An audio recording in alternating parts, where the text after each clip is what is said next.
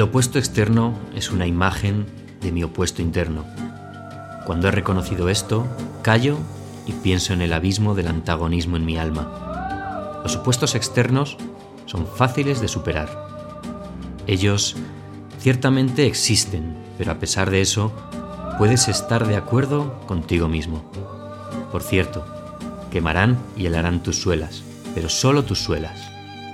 Duele, pero continúas y miras hacia metas lejanas.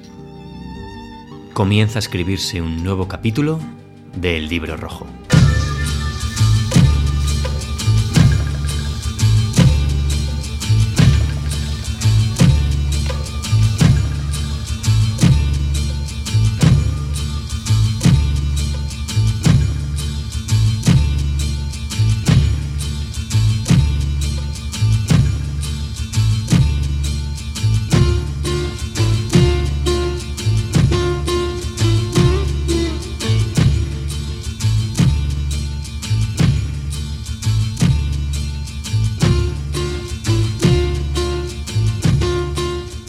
Bienvenidos a El Libro Rojo y encantadísimo de que volvamos a emprender juntos este viaje de conocimiento, un viaje de búsqueda y de crecimiento, un viaje en el que andaremos por los senderos de la tradición, del folclore y de lo sagrado.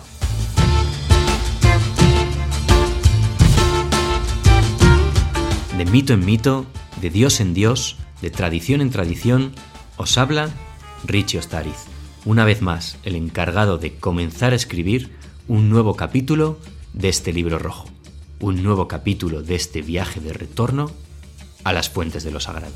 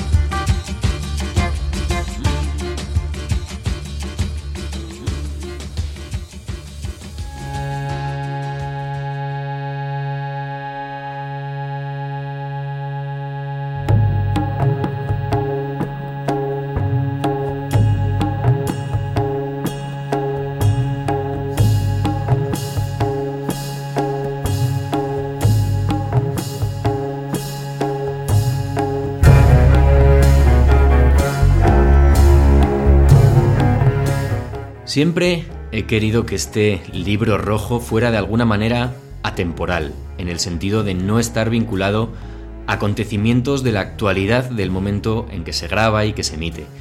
No hay especiales de Navidad, no hay especiales de Semana Santa, ni esos eh, ya archiconocidos monográficos de Halloween. No. El poder escucharlo en cualquier instante futuro y encontrarle un significado pleno y completo es lo que a mí me interesa asociarle una intención más de biblioteca o de enciclopedia que de revista o de periódico. Y creo que hasta ahora lo he conseguido. Habiendo dicho esto, me quiero contradecir inmediatamente, pues me resultaría de extrema mala educación si no aprovecho estas palabras para desearos un feliz año 2017.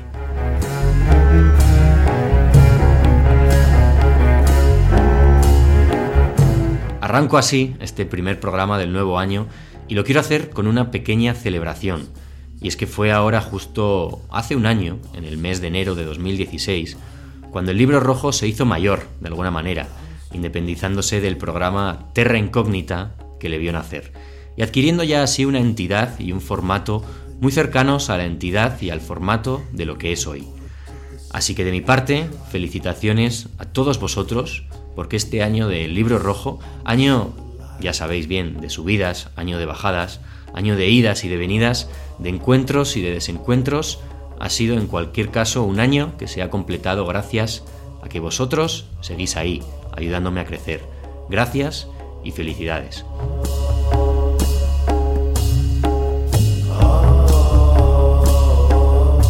Y los momentos de especial relevancia solo pueden celebrarse con personalidades de especial relevancia. Es para mí un placer y un honor volver a recibir en el libro rojo a alguien que de forma indirecta tiene mucho que ver en el hecho de que el programa exista hoy, pues a través de una vida, la suya, de estudio y aprendizaje y de cómo ha sabido y ha querido transmitir sus enseñanzas con pasión a los que venimos detrás, pues ha logrado formar parte de ese grupo de maestros que hacen que hoy en día los temas que aquí se tratan se hayan convertido en mi pasión. Doctor en Historia del Arte, profesor de la Facultad de Bellas Artes de la Universidad de Barcelona, especializado en la historia de las religiones y el estudio del significado simbólico de las obras de arte, es un honor volver a dar la bienvenida al libro rojo al profesor Raimón Arola. Bienvenido. Buenos, buenos días y buen año también. Qué bien. Eh, ¿Cómo hemos empezado el año, profesor? bueno, esta presentación me hace un poco, me pone un poco eh, eh, en una situación. Lo de profesor lo puedo aceptar porque técnicamente soy un profesor. Lo que has dicho de maestro me, me hace sonreír. hemos empezado bien el año, Ahora hace mucho frío, pero todo bien, todo bien. Y... Bueno, pues ya sabemos y lo veremos luego que todo es cíclico, o sea que ya llegará el calor. Esto es verdad. He dicho bien cuando me refería antes a, a, volver a dar la bienvenida, ya que recordarán los oyentes más veteranos que tuvimos ya la suerte en una ocasión de escuchar aquí a Raimón Arola, aunque bien es cierto que el programa por aquel entonces ni se llamaba el libro rojo ni tenía el formato actual, ¿no? Por eso he querido, ahora que, este programa tiene ya entidad propia, recibirle y escucharle como es debido. Eh, Raimón, te tutearé porque sé que así lo quieres, así me las Por favor, por favor. Te he presentado con tu perfil un poco académico, biográfico, pero si tuvieras que definirte con tus propias palabras, como suelo pedirle a todos los invitados, ¿quién nos dirías que es Raimón Arola? Aparte de, un término que sé que aprecias y que te gusta mucho, que es un buscador. Ah, me, ha sacado la palabra que iba a decir. es la que, iba, iba cuando empezaba la frase a, pronunciar, porque es lo que realmente me gusta y me gustaría. Y además, pero más que un buscador, eh, en castellano es, es, es muy parcial. Eh. En francés y en catalán también existe la palabra la quête, el que busca, el que. Del gal, ¿no? Del grial, perdón eh, el que busca y pide, ¿no? El que, el que está en camino, en un viaje, no solamente el buscador académico, el que busca una cosa concreta, sino el que está en el viaje de la búsqueda. Muy bonito. Yo eh, utilizaba este término porque recuerdo, pues al finalizar aquella, aquella seminal entrevista que hicimos en su momento, que yo te hice una pregunta que me apetecía mucho hacerte y era ¿en qué crees Raimón Arola? Y tu respuesta fue esa, en la búsqueda. Sí, claro, es que es que es que mm, decir que, que has encontrado, aparte de que es muy aburrido, porque entonces ¿qué haces? Claro. Ah, puede ser muy peligroso personalmente y socialmente. Bueno, allá donde aparezca tu nombre, el, nombre de Raimón Arola, siempre va a estar de alguna forma cercano, como comentaba antes, al del estudio del arte en las religiones, pero sobre todo al estudio del simbolismo, disciplina a la que has dedicado pues gran parte de tu vida, corrígeme si me equivoco, pero ¿cómo y cuándo comienza tu interés por los símbolos? ¿Cuándo surgen esas ganas de estudiar el simbolismo en profundidad? Bien, eh, no sé, yo creo que, lo he estudiado siempre, desde que, desde que estuve en la disyuntiva entre arte y academia o entre arte y historia de las religiones, eh, me di cuenta que el vínculo era mm, una palabra que podíamos llamar simbolismo, ¿no? que tampoco mm, significa muchas, una cosa concreta, sino que significa muchas cosas. Y en ese sentido, pues, eh, bueno, luego pues utilicé este término para hablar de, de mi búsqueda, pero yo creo que desde, desde jovencito. Desde el momento que, me aparté de historia del arte y estudié en un momento donde, eh, cuando estaba muriendo Franco y todo, todo el posfranquismo más inmediato, y se estudiaba poco porque estábamos todo, el día haciendo la, el cambio y cosas de estas, y dejé un poco la academia y me interesé por otras cosas, y este quizá fue el momento, ¿no? Es decir, hace muchos años. ¿Y cómo fue un poquito ese camino? Lo digo para, para el que esté a lo mejor, a cualquiera de los que nos esté escuchando, que sea joven y que quiera más o menos recorrer los mismos pasos. ¿Cómo, comenzaste el estudio de, los símbolos? Bueno, eh, mm, primero por el estudio del arte, evidentemente, pero rápidamente me di cuenta que, estudiar el arte solamente de Occidente era una barbaridad, un eurocentrismo muy, muy atroz, ¿no? Porque los otros pueblos también hacen creación, arte, y entonces el momento de, de pensar que, el arte solamente era la historia del arte europeo occidental, pues me di cuenta que no era, no era cierto y, al abrirme a otros países, a otras culturas, inevitablemente estaba el simbolismo. Qué bien. Bueno, haría, haríamos de... Yo diría viajar, ¿no? Es decir, para, para aconsejar... Lo que pasa es que hoy en día también es muy distinto viajar que hace 40 años, ¿no? Porque todo lo cosas buenas están masificadas, entonces cuando está masificado, mejor no ir, ¿no? Eso, eso me acuerdo que es algo que nos contaba, bueno, ya hace, ya hace bastante tiempo en el programa Jordi Esteba, ¿no? Cuando hablábamos sobre sus viajes a la isla de Socotra y decía que viajar ya no, ya no es lo que era. No, em, de momento no. Bueno, haríamos, caeríamos en un error, obviamente, si, estamos hablando de simbolismo, pero no definimos antes eh, lo que es, ¿no? Así que para aquel oyente que no lo tenga muy claro, ¿cómo podemos definir el simbolismo como disciplina? Así en modo, sin profundizar mucho, casi en modo, pues definición, modo enciclopédico, que sepan un poco de lo que vamos a hablar. Sí, bueno, no, no, no. Mm, decir, hacerlo de manera fácil no es fácil. a ver si me explico, ¿no? Porque significa muchas cosas, los símbolos nacionales, los símbolos de una cosa, ¿no?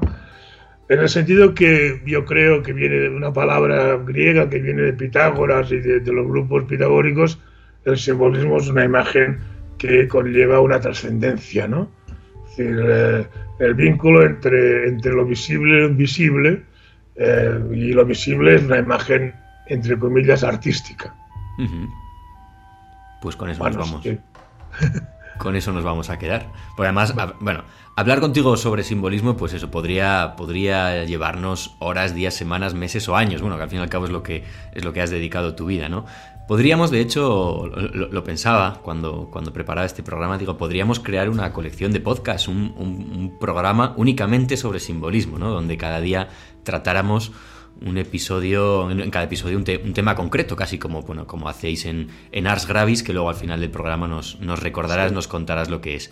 Y como no tenemos tanto, tantísimo tiempo hoy, pues ojalá lo tuviéramos, pues nos vamos a tener que centrar mayoritariamente, eh, por ejemplo, en el contenido de uno de, tus últimos libros, ¿no? que es editado, si no me equivoco, hace ahora ya más de un año, que se titula Cuestiones simbólicas, las formas básicas. ¿Qué puedes contarnos a grandes rasgos sobre esta obra? ¿Cómo surge y cuál es la intención tras, tras su publicación?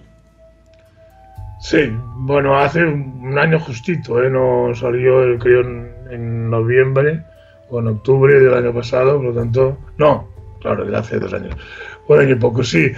Este libro fue un ejercicio de aquellos que nos da siempre pereza a los autores, que es recoger un material que tienes de hace, tiempo y que lo has de ordenar, es una lástima que se pierda porque es el resultado de muchos años de dar una asignatura que se llamaba simbología o simbolismo en la Facultad de Bellas Artes y que con cambio de planes de estudios quedó a otro nivel y entonces yo mm, mm, tenía ganas de recoger este material y de trabajarlo. Luego se amplió y tomó su propio su propia vía, pero el, perdón, el motivo principal fue recoger todo material que había trabajado durante bastantes años. Si quieres podemos podemos también recordar un poco pues con qué editorial ha sido publicado, cómo conseguirlo, aunque supongo que no será. Sí, esto, bueno, eh, es, esto lo, lo editó Herder Editorial. Es, un libro con muchas imágenes. Herder es una editorial de, de raíz alemana, pero trabaja hace muchos tiempos en castellano también, en inglés también tiene una, una, una en Nueva York está una, una parte de, de, Herder, en castellano y en, Alemania, ¿no? Y bueno, tuvo la gentileza de, de ayudarme en este libro de imágenes,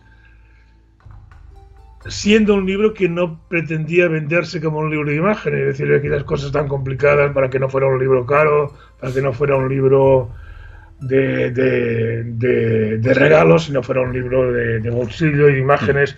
Y Raymond Herder me ayudó mucho y lo conseguimos sacar en esta editorial. Y se puede encontrar mm, fácilmente porque tiene webs y tiene todo, todo muy, muy, muy, muy bien preparado. Tiene buena, buena distribución. Haremos como siempre. ningún, problema, ningún problema, sí, sí, sí, ningún problema.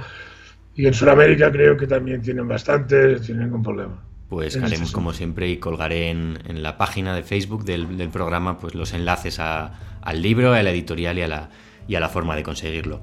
Muchas gracias. Pues si te parece vamos a ir un poquito por encima porque el libro como bueno es muy completo, eh, como decía no nos da tiempo a todo, pero vamos a ir recorriéndolo un poquito, ¿no? una primera parte casi histórica y luego nos centraremos en, en las formas en las formas básicas.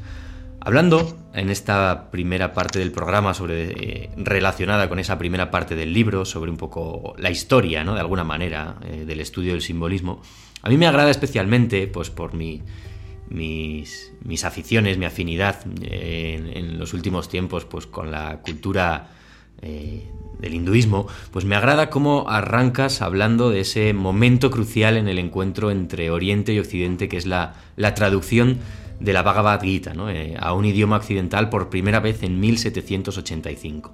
¿Por qué, es, ¿Por qué es este hecho tan importante, este acontecimiento, y por qué es tan importante para el estudio de los símbolos, aunque ya nos avanzabas anteriormente, ¿no? Esa, búsqueda tuya no solo en Occidente, sino en Oriente. ¿Por qué es tan importante este encuentro entre las dos culturas? Sí, sí, realmente eh, es, es, eh, es de una dimensión importantísima, ¿no? Porque todo el estudio de las religiones, todo eh, la búsqueda espiritual siempre ha sido un, un encuentro entre una manera de pensar más occidental y un oriente un Oriente a veces mítico y muchas veces real, que es que es primero la primero Persia, eh, los primeros orientalistas son estudian el mundo islámico y luego ya estudian el mundo el mundo hinduista y luego ya la China y Japón, ¿no? Entonces el vínculo, las maneras de pensar son tan distintas entre eh, las formas, ¿eh? no, no, no, no el fondo, entre Oriente y Occidente, que, que es un un, tesoro inevitable hablar de las dos, de la, confrontar las dos, las dos eh, tradiciones, ¿no? Y empecé hablando de, esta primera traducción porque un inglés se da cuenta de que en el en el en la vaga Gita en, en, en, en, este libro primordial en el hinduismo pues hay mucha cosa también de Oriente, de Occidente, ¿no? Entonces, este cruce es, fundamental, fundamental, sí. Y mal, mal de aquel que, perdón que, que, hable así, pero mal de aquel que se quede cerrado en Oriente o se quede cerrado en Occidente, ¿no? Eso, eso, clarísimo, y eso lo vamos a ver siempre, y bueno, cualquiera que haya estudiado eh, los símbolos, cualquiera que haya estudiado las tradiciones, mal cualquiera, eh, mal haga cualquiera que se quede en cualquier extremo, en cualquier disciplina, en cualquier cosa de la, de, la, de la, vida. Y luego hablaremos un poquito, un poquito, sobre ello. Me ha gustado que has mencionado eso de, de la diferencia entre Oriente y Occidente en cuanto a las formas, porque en el fondo es lo mismo, ¿no? Casi luego muchas tradiciones y bueno, muchos grupos de estudio, casi hasta como la, no sé si, y la sociedad teosófica, por ejemplo, han estudiado esa, esa verdad, ¿no? Esa verdad absoluta y, inherente a todos. Hay también un término que, que, bueno, pues que ya se había popularizado, yo creo, anteriormente, que es el de filosofía perennis. ¿Qué significa esto? ¿Qué es esto? Bueno, la filosofía que es perenne, que no, que no varía.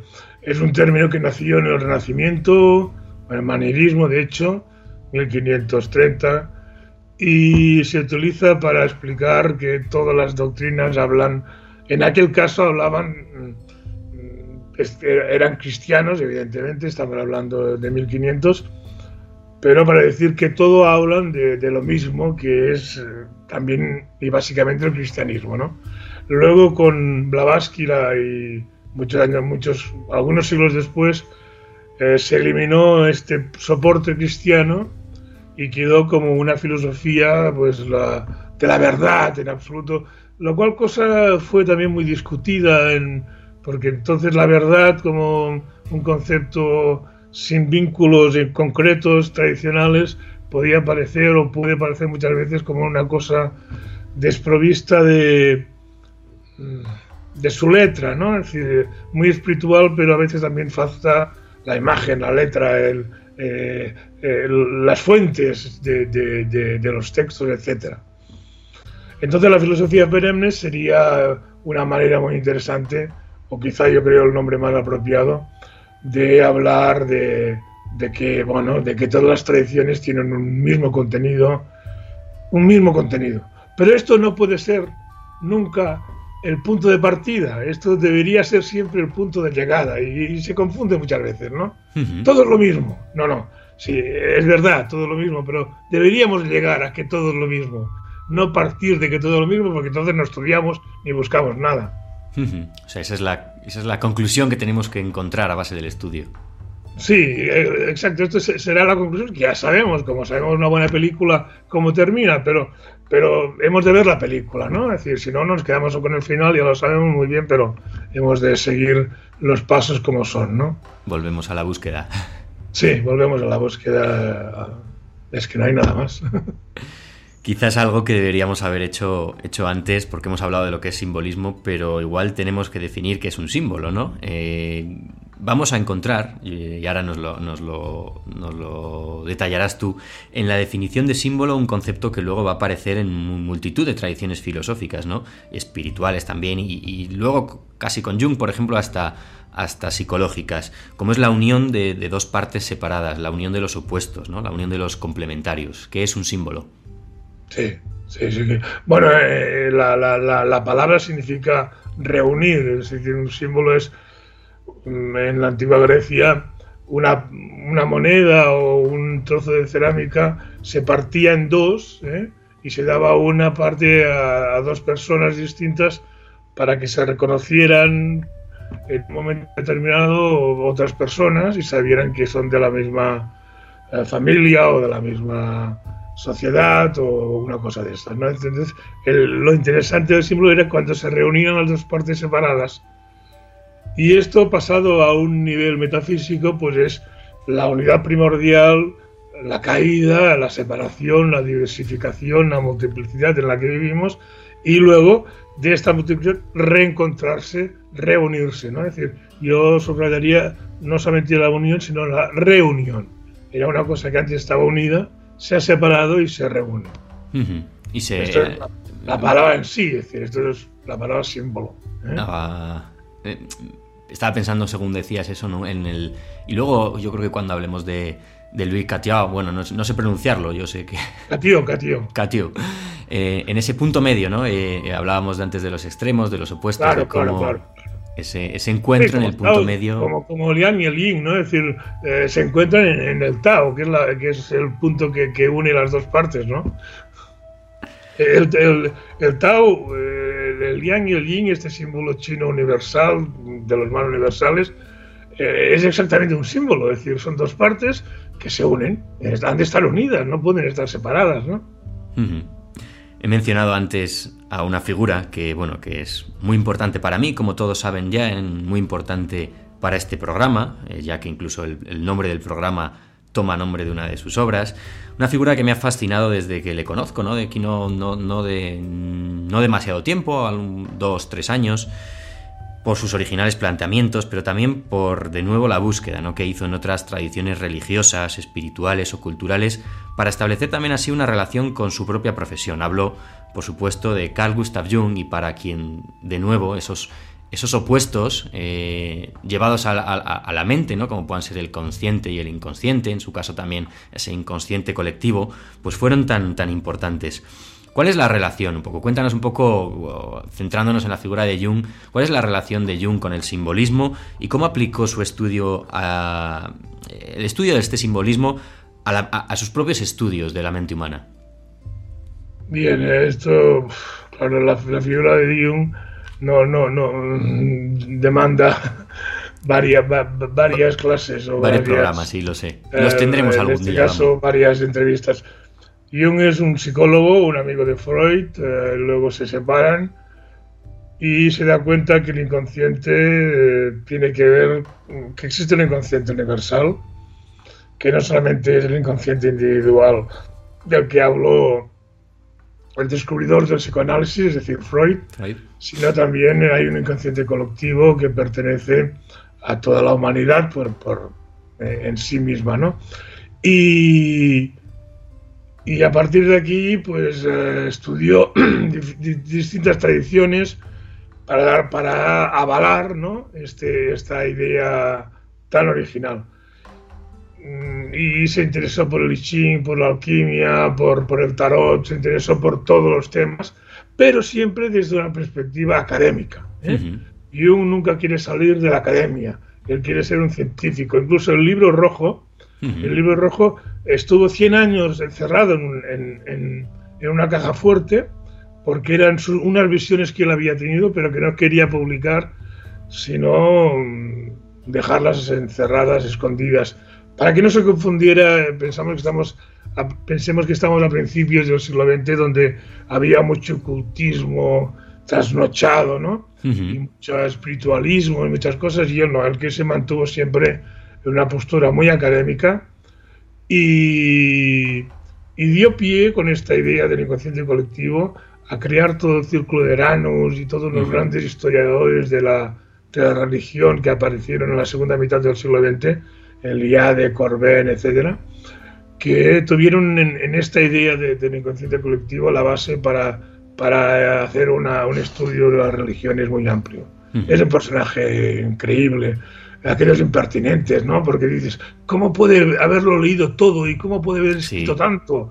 ¿Sabes? Eh, te dan un poco de rabia, pero es un, personaje extraordinario, evidentemente. Sí, desde luego eso es. Yo, bueno, yo, yo, lo he repetido muchas veces en mi, en mi vida hay dos personajes que yo creo que me han marcado profundamente, eh, cada uno en, en, en, diferente contexto temporal de mi vida, porque cada uno me tocó cuando me tenía que tocar, cuando era un, crío tardío y un crío tardío y un adolescente, digamos, todavía prematuro, pues descubría Tolkien y esa, ese mundo de fantasía a mí me hizo, pues siempre lo he dicho, ¿no? Empezar a, empezar a soñar con otros, con otras realidades más allá de la que había delante de mis ojos, ¿no? Y luego, cuando he descubierto ahora recientemente, pues toda la obra y todos los estudios de Jung, pues he aprendido un poco, ¿no? Sobre esas, sobre esas fantasías, sobre esos sueños y sobre eso. y he aprendido mucho sobre mí, ¿no? Sobre lo que lo que está dentro de mi inconsciente y que, muchas veces pues el propio el propio consciente el propio la propia razón eh, el deber pues han ido han ido ocultando y han ido tapando de alguna manera. Sí pues eh, sí. Eh, el inconsciente tuyo también me pertenece Eso es, lo importante de Jung, es decir, que, no, que el otro sería freudiano, ¿no? Es decir, este inconsciente tuyo nos pertenece a todos y los nuestros también pertenecen a nosotros, ¿no?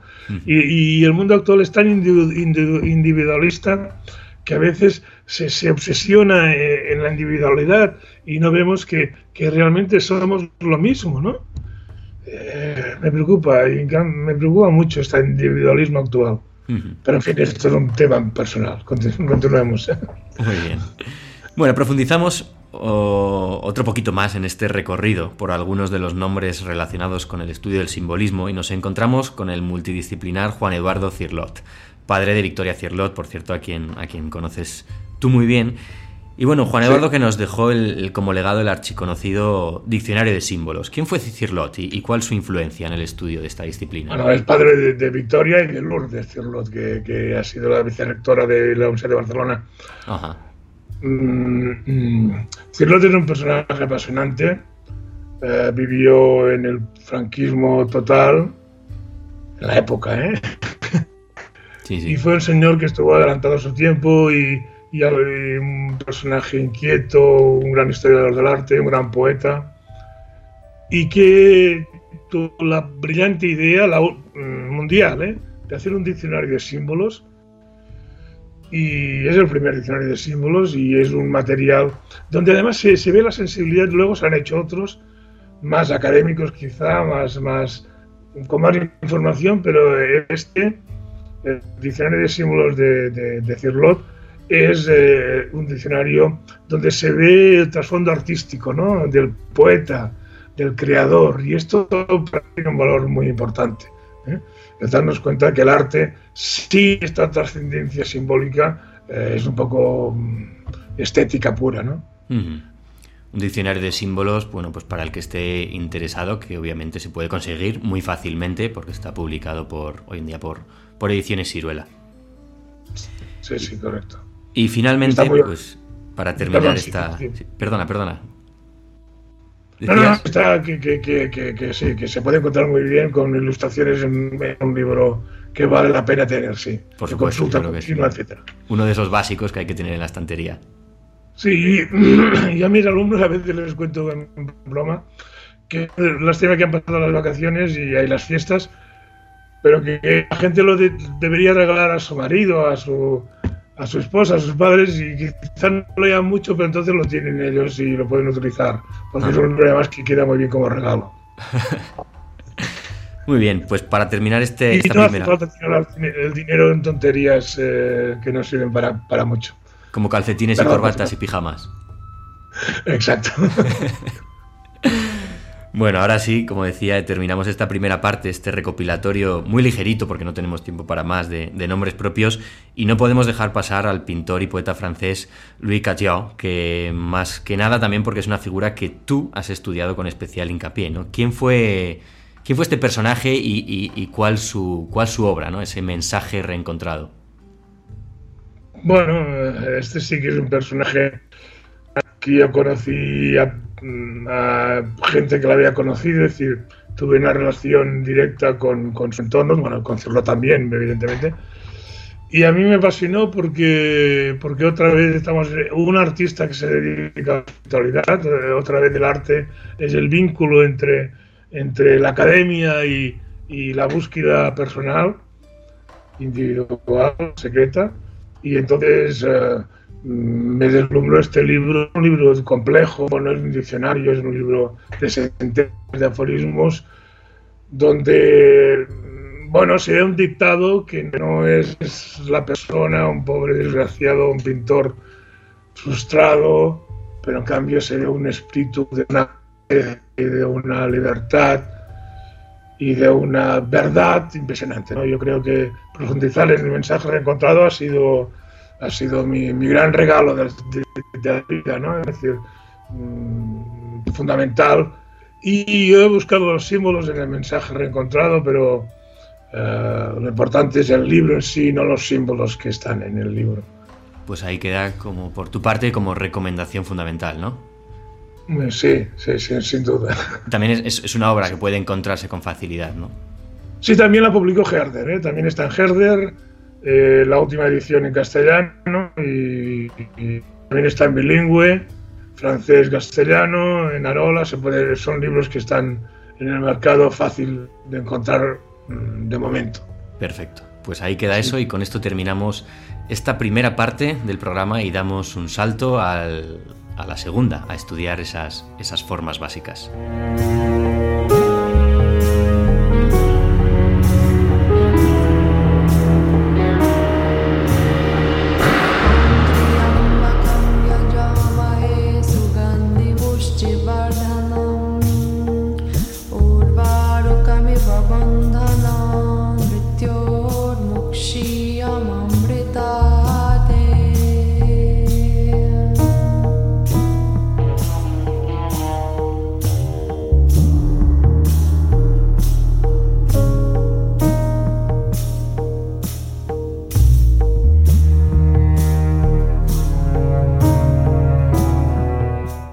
Continuamos este recorrido por el estudio del simbolismo, centrándonos ahora en conocer lo que llamaríamos las formas básicas, bloque que, bueno, pues que igual que en el programa de hoy, es el bloque principal, ocupa también gran parte de, tu libro, Raimón, eh, Cuestiones Simbólicas.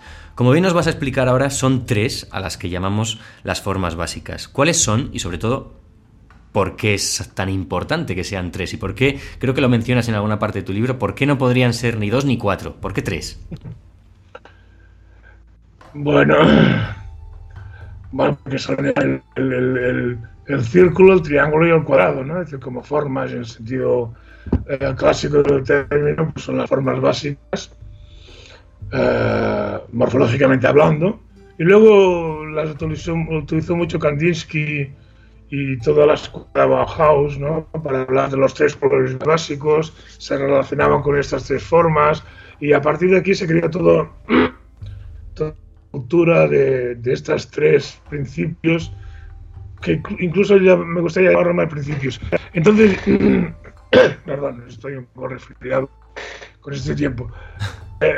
Mm, los cursos que hacía de simbología en Bellas Artes los basaban en estos tres elementos, ¿no? Eh, y a partir de aquí ir construyendo discursos y, en fin, pues eh, son tres, siempre es importante el número, los números dispares eh, son más potentes porque tienen un centro que los números impares, pares, perdón, ¿no?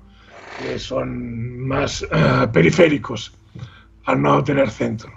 Y el número 3, evidentemente, es el número fundamental. ¿eh? Eh, la tríada, no, no, solamente la Trinidad, sino la tríada en, en, todas las culturas. Pues vamos a comenzar por la primera de ellas, tal y como has mencionado, sería el círculo. ¿no? ¿Cuál es el simbolismo? ¿no? Vamos a relacionarlo mucho, yo creo, con la creación, con el crecimiento. Bueno, claro, eh, la idea de, del símbolo es el punto, el centro y la expansión, evidentemente, ¿no? Es decir, que, que es, es, un movimiento de, de, la semilla donde está el código, donde está todo escrito, pero no en potencia, y esta potencialidad se, se debe desarrollar, ¿no? Se debe ir, expandirse, irradiar. Esto sería el círculo, ¿eh? Esta, eh, este, esta morfología de expansión y luego también de retención, ¿eh? de, volver de la periferia al centro, pues también pasa en nosotros, tenemos este punto escondido en, nuestro interior ¿eh? como un embrión espiritual y debería crecer, ¿no? Eh, y llegar a ser un sol que ilumine todo, ¿no? entonces el, simbolismo del centro es el simbolismo de, perdón, del círculo, el simbolismo del centro, el simbolismo de la creación, porque la creación no es nada más que lo que está en potencia pasar acto. Hay una figura relacionada con el círculo y que forma parte de todos esos elementos de la cultura oriental que tanto y de tan mala manera se han importado en Occidente ¿no? en, los últimos, en los últimos años. Hablo de los mandalas. Mandala, una palabra que además, eh, si no estoy equivocado, significa precisamente círculo o círculo mágico. ¿Qué son estos mandalas? Bien explicado por alguien que sabe de esto y no por cualquier neogurú de, de 3 al cuarto de por ahí que podamos encontrar. No, más que neogurús que también, porque se han convertido en, cosas de, pinta mandalas con cuatro colores y te, lo venden todo, ¿no? Es todo comercio, es, Exacto. Eh, los mandalas son círculos, son, son, son exactamente este simbolismo de, de expansión y retención y donde la India y también después en el Tíbet y en, algunas culturas budistas se, se utilizan mucho, son eh, figuras, imágenes, lo que aquí llamaríamos arte, pero allí no es una obra de arte porque no se tiene conciencia de, de, la estética y donde el, monje o el espectador abre, que lo abre porque están cerrados eh, con una cortinita lo, lo, despliega, entonces lo utiliza para meditar y se concentra en el centro y va abriendo su mente siguiendo los pasos tradicionales, es decir, su meditación sigue un orden que le explica el, mandala, ¿no? Y entonces, eh, según el hinduismo, cada una de las partes tiene un significado y no, no, no es que, diga el hinduismo, es que es así, es que es verdad. ¿eh?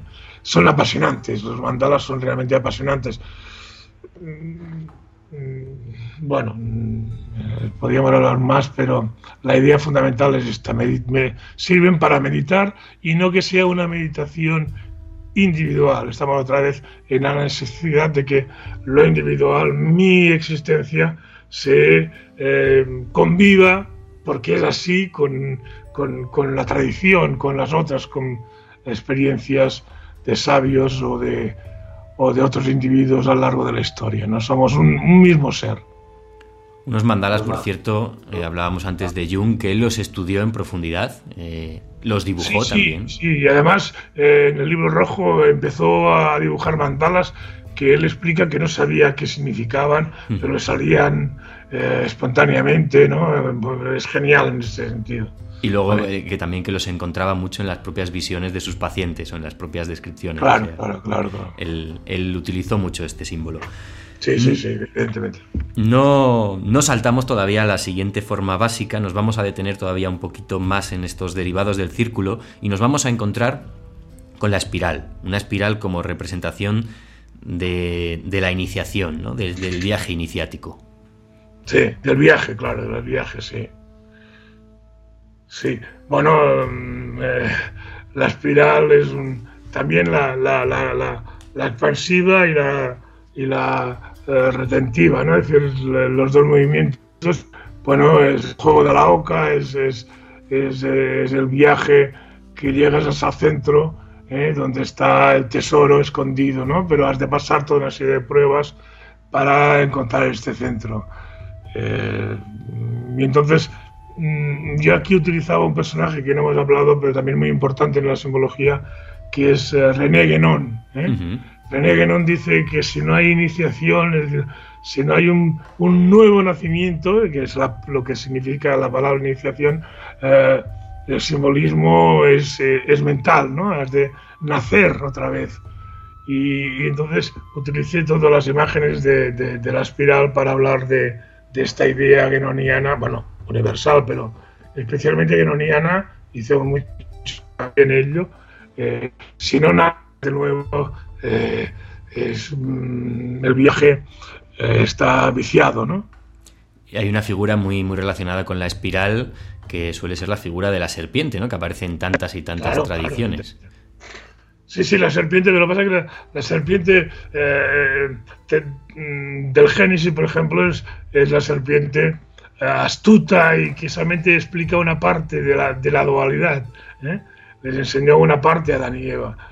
En cambio, el yang y el yin son las dos partes, y aquí está todo, todo el lío que el lenguaje judío-cristiano dice el pecado de los primeros padres, porque solamente habló de una parte ¿eh? y no habló de las dos partes. Como el caduceo, por ejemplo, ¿no? el caduceo de Mercurio, que son dos serpientes, ¿eh? que, que entonces sí que se complementan. No podemos olvidarnos tampoco de alguna forma relacionada con la espiral, aunque no siempre lo sea, es la figura simbólica del laberinto, ¿no? Y que también estudió ah, Kalkerenji, ¿no? En su obra En el laberinto. Muy relacionado también con los laberintos nos vamos a encontrar esos jardines alquímicos. ¿Qué son los jardines alquímicos? Bueno, esto es una manera de hablar. ¿eh? esto fue una, una, moda en el sentido positivo del término, renacentista, en que eh, de la época de la filosofía peremnis y luego se ha seguido hasta la actualidad, de hacer unos jardines que eran un viaje, un viaje iniciático, y donde a veces con más frivolidad y a veces con más seriedad, pues eh, los cortesanos o quien fuera hacían este recorrido siguiendo, pero lo que es importante del laberinto, que siempre en castellano utilizamos incluso la palabra dédalo como sinónimo del laberinto por, por, el, por el personaje mitológico que hizo el laberinto de, de Creta, eh, el dédalo, eh, que para entrar en el laberinto y para salir del laberinto en este caso se necesita el hilo de Ariana. ¿eh? Se necesita un hilo que nos lleve, si no nos perderemos en esta búsqueda o en este caminar. El hilo es importantísimo, sí. Ese hilo... el laberinto es, eh, nos va a absorber. Ese hilo, voy a hacer una pregunta muy absurda. ¿Qué es ese hilo? ¿Es un maestro? ¿Es un texto? ¿Qué es ese hilo? Bueno, un maestro, un texto, un, Cualquier cosa que nos guíe, Antes, hablaba, antes esto no, no era muy problemático. Teníamos un ángel de la guardia, de la guardia, perdón. Teníamos el nombre propio, era un, santo que estaba en el cielo. ¿eh? Ahora ya no, esto se ha perdido por culpa no, no, de la gente, sino de las propias instituciones muchas veces, pero era una cosa que se, era fácil de concebir. Ahora nos cuesta mucho esta compañía externa, ¿no? Eh, como si no existiera. Bueno, es el ángel de la guardia, de la guarda, perdón, qué manía. ¿eh? Es, el, que el maestro, que, este ángel nos lo envía al maestro, Y ahora parece que hablamos de cosas pueriles, ¿no? Sin importancia, cuando no podemos hacer este viaje sin una buena compañía. Cerrando ya este tema del círculo, este tema también de la espiral y del laberinto, no quiero dejar pasar una referencia que a lo mejor hay oyentes que ya la conocen, pero otros quizás sea la primera vez que la oigan, pero aunque sea muy brevemente, que nos cuentes qué es el sueño de Polifilo. Uf, Dios mío, esto sí que es... No, no, digo describirlo porque eso podríamos dedicar un programa, pero bueno, para que tengan la referencia. Esto, mira, yo creo que se puede estar bien en, a partir de un libro de Cresturento 40, bueno, una señora francesa, bueno, es igual eh, el sueño de Polifilo. Eh, el gran nacimiento mm, tiene su, centro en, Florencia. Allí se conjugan toda una serie de personajes. Entonces en Florencia llega una época terrible que es Savonarola, es decir, un dictador que rompe con todas estas cosas tradicionales y pone un poco de orden y marchan todos los intelectuales, marchan a Venecia y allí se conjuga un libro extraordinario que, que será el primer libro con imágenes renacentistas impreso, que es El sueño de Polifilo, y que es un, una recopilación de, de, todo el pensamiento este gran pensamiento del Renacimiento. ¿no? Es un libro muy interesante, imposible de leer como estos grandes libros, pero imprescindible de tener y, mirarlo y buscar en él y cosas. Muy interesante. bueno, pues ya que va a ser imposible de leer, a ver si encuentro algún día alguien especialista en ello que en el programa nos cuente de qué va. Bueno, de qué va, si es la búsqueda de un señor en, en, una selva y va encontrando cosas de la antigüedad y va recuperando la antigüedad. ¿eh? Polifilo, es decir, Polifilo eh, va encontrando en la búsqueda de su amada, eh, todavía estamos en la idea del amor cortés, la búsqueda de su amada, Polía, y va viajando y va encontrando jeroglíficos, símbolos, mm, la palabra sería símbolos antiguos que le van recreando el mundo pasado. Muy bien. Bueno, pues pasamos ahora sí que sí a la segunda de estas formas básicas, como mencionábamos antes, es el triángulo, ¿no? Un triángulo de alguna forma relacionado con el círculo, pues si el círculo es la creación, el triángulo va a simbolizar la fuerza creadora, la capacidad creadora, ¿no? Hay una, una obra que yo creo que todos conocemos, es una de mis obras preferidas de la, de la, historia del arte, que es El anciano de los días, de William Blake, ese, ese triángulo. Sí, sí, sí. Esto, esto la imagen mm, fantástica de, de Blake, bueno, recoge toda la imagen, la imaginería básica de la masonería, ¿eh? donde el triángulo es, ahí el compás, está el triángulo creado, ¿eh? Eh, se complementa con un cuadrado, que luego quizá hablamos, que es la escuadra, es el símbolo masónico por excelencia, y William Blake, que estaba en el ambiente inglés, londinense, cercano a la masonería, pues lo recupera de una manera intuitiva y genial. Y pues es este Mm, movimiento ¿eh? que luego se relaciona con la letra A y con toda la serie de cosas de expansión. ¿no? Eh, sería un poco eh, el camino del centro a la periferia, ¿no? que hemos hablado antes. Y entonces la imagen quizá más clara sería un árbol también, que tiene un tronco y muchas ramas que se van abriendo y dando el círculo que es la copa apertura casi relacionada de alguna forma incluso con los fractales. Pero, más que de William Blake es un símbolo fundamental de la masonería. ¿eh? Pues con eso nos quedaremos. Y hay una figura también, aprovechando como estamos haciendo en el programa de hoy a lanzar referencias, una figura de especial relevancia relacionada con el triángulo que es la tetraquis pitagórica. ¿Qué es esto? Yo reconozco que no la conocía. Bueno, Pitágoras, eh, antes he dicho que es un personaje fundamental en toda eh, la creación de, los símbolos y todo el, todo el pensamiento eh, mm, esotérico, si se quiere decir, o hermético de la antigua Grecia. Y la figura básica era el número 4. Juraban, el su juramento era por el número 4, pero el 4, que era el 1 más 2 más 3 más 4, es decir, 10. Esto puesto en triángulo crea la tetrarquis, que es la figura fundamental del, origen y los cuatro elementos. ¿eh? Arriba el 1 y el 4, y entonces es la perfección, el número 10. el número 10. ¿eh?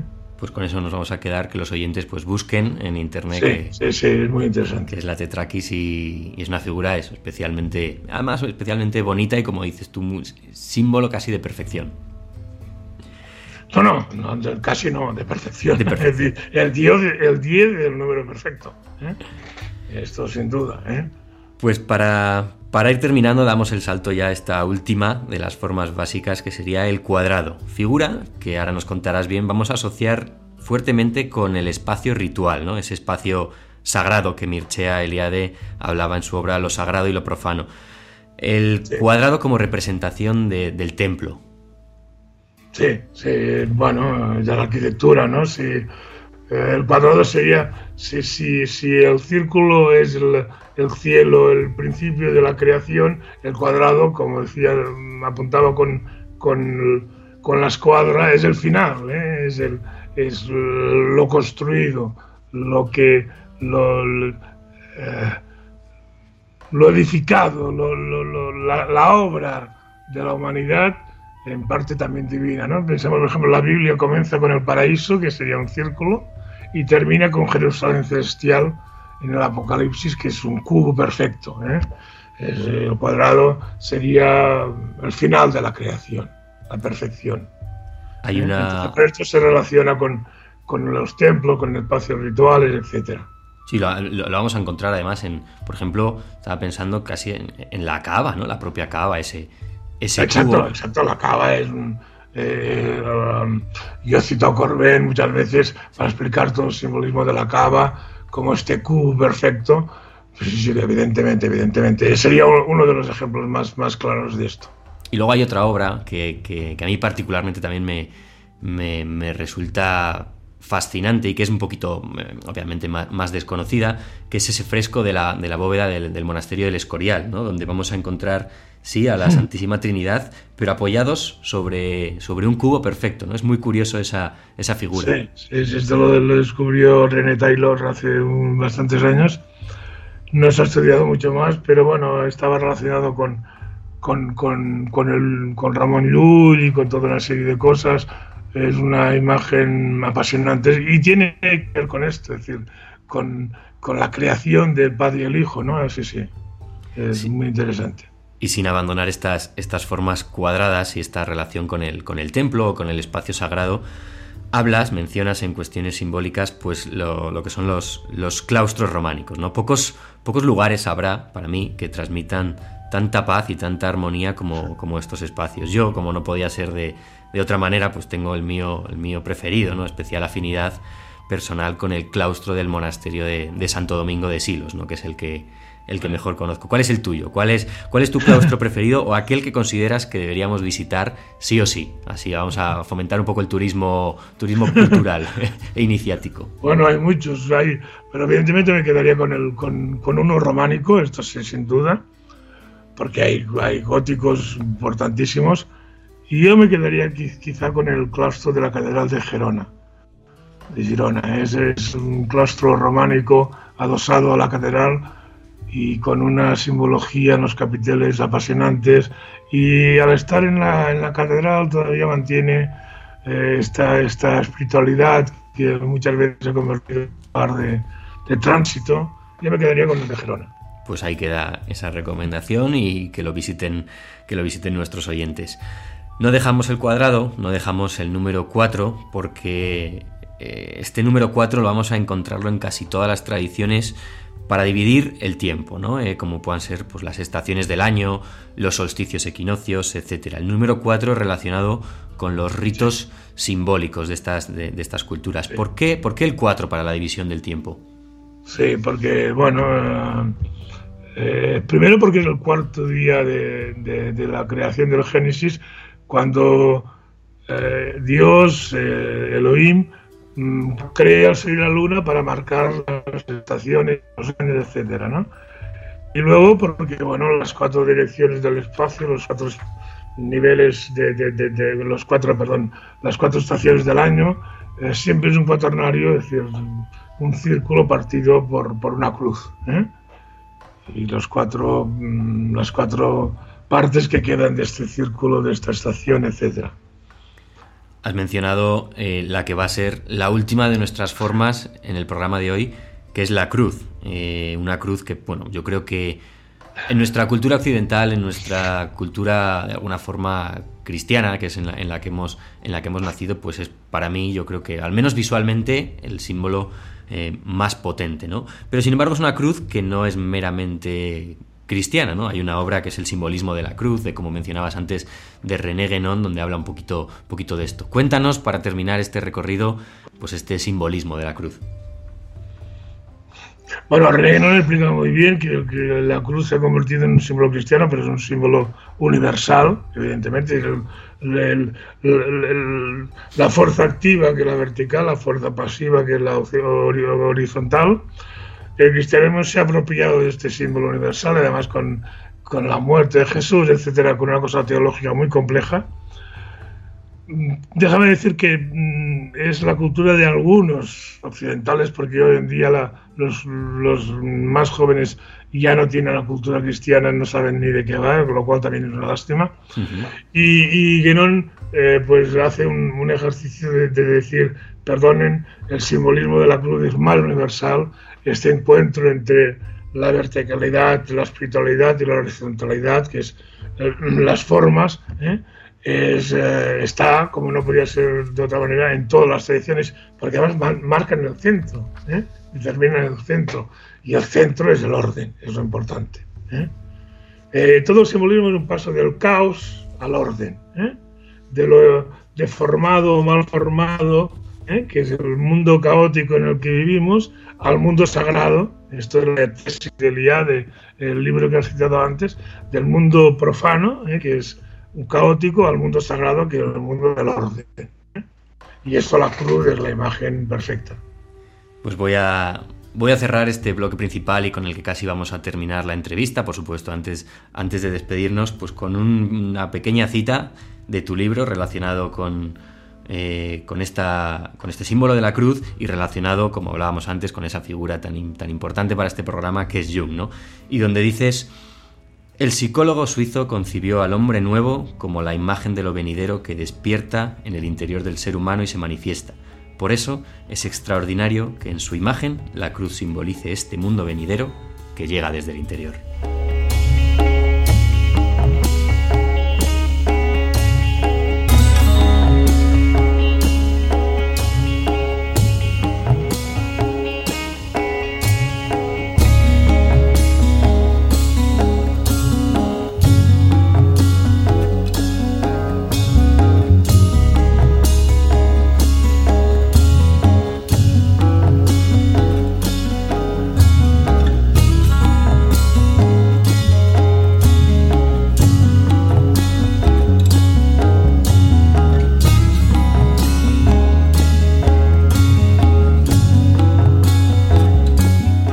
Hemos llegado ya, eh, Raimón, al final del programa, pero bueno, em, hay dos cosas que tenemos que hacer antes, antes de irnos. Una de ellas, eh, no podemos despedirnos sin que nos hables un poquito sobre ese curso de simbolismo que, bueno, que diriges en la Universidad de Barcelona, que está abierto a todo el mundo y que ya cuenta con no sé si son dos o tres ediciones. Bueno, estamos en la segunda y en octubre abriremos la tercera, ampliándola esto, al darme cuenta que la academia es mi asignatura quedaba un poco marginada, pues dije, bueno, pues la voy a intentar abrir a gente que no esté estrictamente cursando una carrera. Y entonces, con los medios que tenemos de Internet, pues hemos hecho una propuesta de curso que de momento estamos encantados y que me permite trabajar sin, sin el corsé académico o pseudocientífico ¿no? que, que quieren convertir las, las humanidades hoy en día. ¿no? Bueno, es un curso que, mm, que estamos encantados, no puedo decir nada más. ¿Cómo pueden los oyentes acceder a, acceder a él, matricularse? Has dicho que ahora mismo está, está teniendo lugar la segunda edición y, y la siguiente sería en octubre, ¿verdad? Sí, bueno, yo si esto mm, buscan por internet mm, mi nombre o hay una página web que es Ars Gravis, que creo que se ha hablado al principio, Y, allí es donde, mm, si la van siguiendo por internet o por Facebook, eh, van a ver que yo lo publicito mucho en, en esta y cuando abren las matrículas lo notifico, etcétera, y si no, que lo busquen en cursos de extensión universitaria de Barcelona, pero eh, esto ya no me gusta tanto. Pero bueno, está allí, está allí. bueno, te, te, facilita un poco la, estructura y la logística. Sí, bueno, claro, y, y, el precio de, de, que me permitan hacer también es de una universidad permita hablar de estas cosas, ¿no? Sí, eh, Siempre están abiertos. Si puede ser así muy, muy, muy, muy rápidamente, cuéntanos qué vamos a encontrar en ese curso en plan de, estructura. Un poquito, ¿cuál es, cuál es la estructura? ¿Qué, qué, se va a cubrir? un poco, un poco lo que hemos hablado en esta, en esta entrevista. y, y, estos personajes, las distintas escuelas, los distintos métodos de, acercarse al símbolo, a la simbología, al simbolismo. Bueno, un poco, un poco de todo esto, ¿no? Uh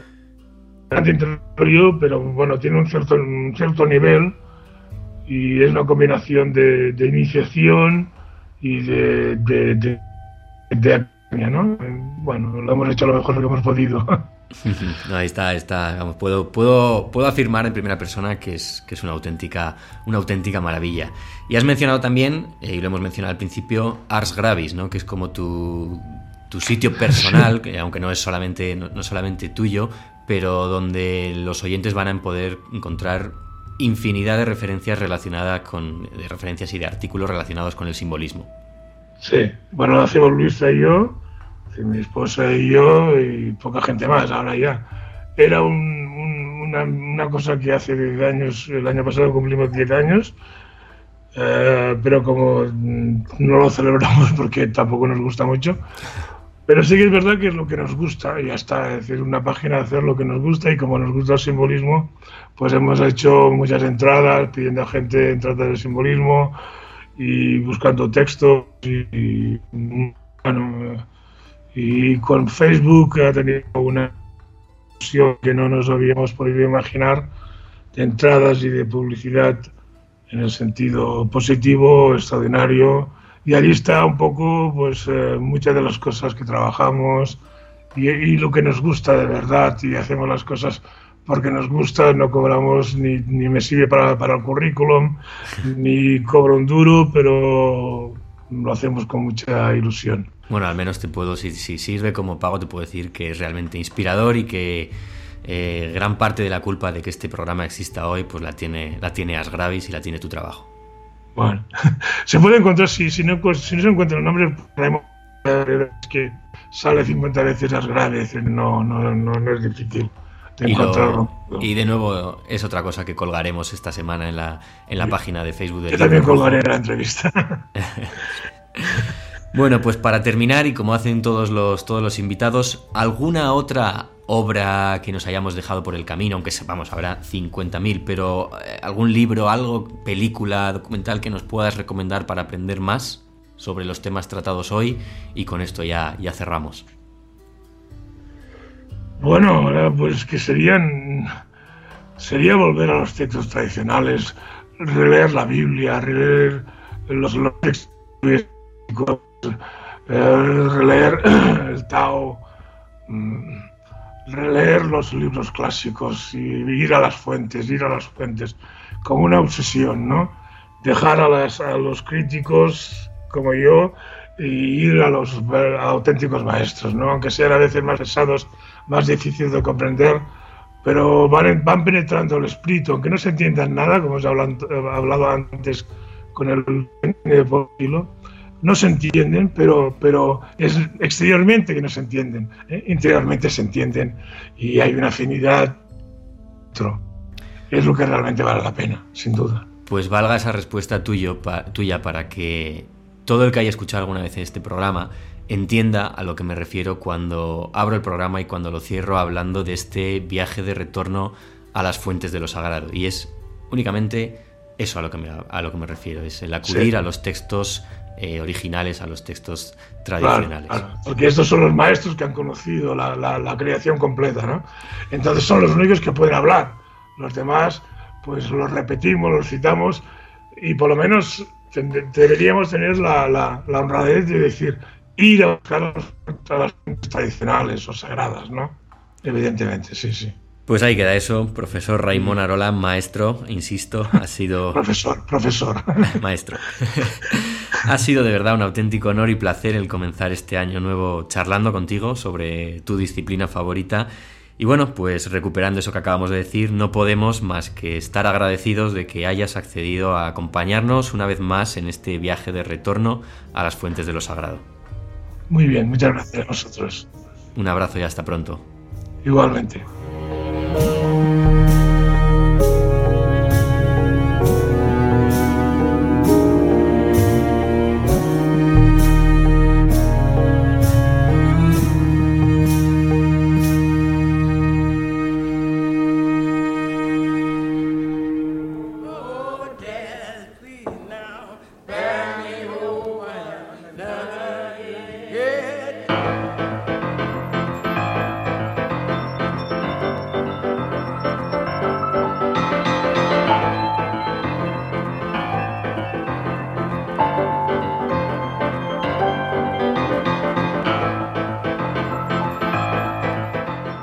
Aquí este primer programa del libro rojo de este año 2017. Como decía al principio, un programa para mí eh, particularmente especial, ¿no? Por poderlo compartir con el profesor, con el maestro Raimón Arola, de quien tanto, tanto, tanto se puede aprender y a quien tanto gusto da, da escuchar, ¿no? Hablaba él sobre casi esa rabia que le generaba Jung por todo ese conocimiento que tenía el, el gran psicólogo eh, suizo, pero eh, podemos, podemos pensar lo mismo de, de Raimond. Ojalá tuviéramos su mente y su capacidad de, estudio para poder comprender todas estas cosas de las que hoy nos ha hablado.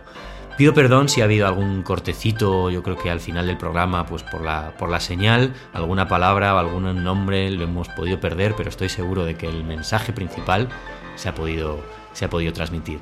Gracias de nuevo a, a Raimón, a Raimón Arola, gracias también a vosotros por estar ahí en este, en este año que espero sean, al menos en lo referente al libro rojo, igual de, de, bonito que fue el que fue el 2016, ¿no? Ya todos conocéis que en el 2016 pues hubo ciertos problemas personales que han hecho que no haya sido especialmente mm, bonito el año, pero al menos en lo referente al programa no puedo más que estar orgulloso de lo que de lo que vosotros y yo hemos construido juntos.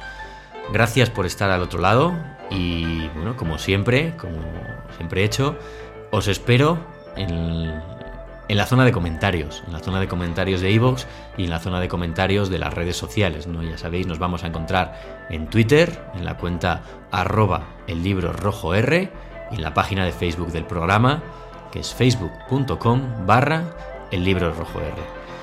Espero que nos veamos cuanto antes. Yo creo que si todo va bien será la semana que viene con un nuevo viaje de retorno a las fuentes de lo sagrado. Hasta pronto.